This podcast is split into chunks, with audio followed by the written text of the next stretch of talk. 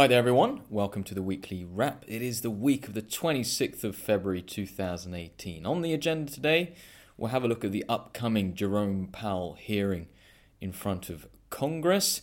We'll have a look at the rising yield backdrop that we do see, especially in the US, and what it means for equities. And finally, we will look forward to the Italian election next weekend. Right, so a lot of attention this week will be on the Fed chair, Jerome Powell's first hearing in front of Congress. And the focus will be on whether he potentially signals a more hawkish direction for the Federal Reserve, especially now in the current context of a growing market narrative around rising inflation. We would, however, lean against any more hawkish interpretation of the Fed, especially in relation to this testimony tomorrow. If the Fed were pivoting in a more hawkish direction, it would not be announced at a congressional testimony hearing, but rather it would be done via a chorus of Fed speakers in the run up to a policy meeting. Furthermore, there is no sense that Powell really represents a sea change at the central bank. He has been a Fed governor before and has been at the institution for a long time, implying also that he will likely prove a continuity chair, maintaining the fairly dovish trajectory followed under Chair Janet Yellen. In addition, worth pointing out is that a lot of the work done at the Fed is done by so called staffers, i.e., people who work there for an entire career and are not appointed as such, and these people provide another important source of continuity, whose advice is actually often followed. Now, what about the idea that Powell is not an academic economist and thus could be a point of uncertainty as he lacks knowledge and can be swayed, so to say, by other members. For the most part, this view is nonsense and is usually only promulgated by academic economists.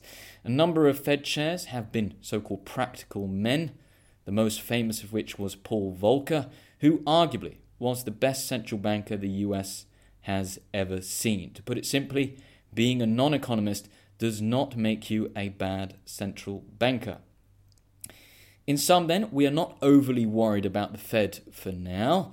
It is not going to slam the brakes on this economy anytime soon. Yes, it will aim to tighten policy in the coming months, but this can be easily absorbed by the improving economy, which now has been given an additional boost through tax cuts.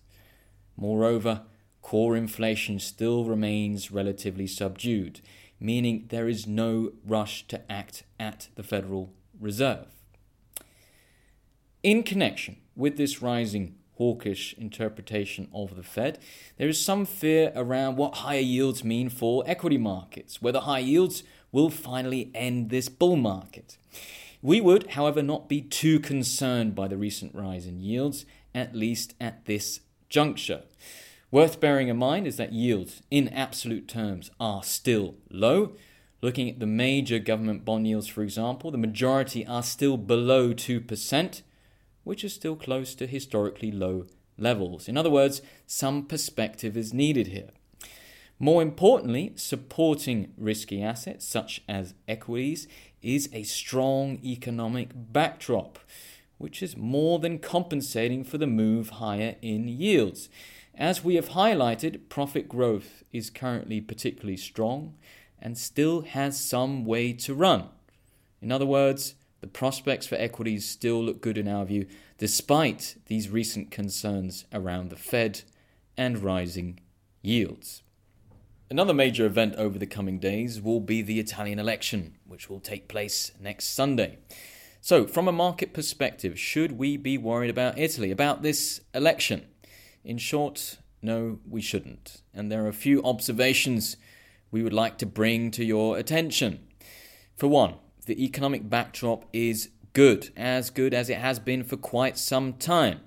It's the fourth year of expansion now in Italy, and the country is clearly benefiting from the general global upturn, which is not hugely surprising given that exports are around a third of GDP. A good economy, in turn, generally means the political arena is less troublesome. Now, maybe more importantly, there's also been a change to the Italian electoral law, and this change favours coalition building, preventing one party from ruling alone, It used to be the case that the largest party could get a seat bonus and thus potentially form a majority, but this is now off the table, again, meaning less risk. In addition, what we are seeing in recent months is the taming of the populists. They are pivoting more to the political centre. This is particularly in relation to the Five Star Movement, who appear to be getting decidedly more centrist in their approach. A referendum on Europe, for example, appears entirely off the table. Luigi Di Maio, its leader, recently stated that he wouldn't even contemplate an EU referendum. A final point to make here is that although it's been slightly underreported in the media, is that the migration crisis is finally over.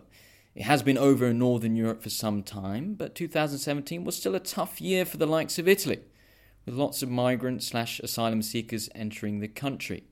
This flow now, however, has been much reduced, again giving populists less ammunition and people in general with less reasons to be angry.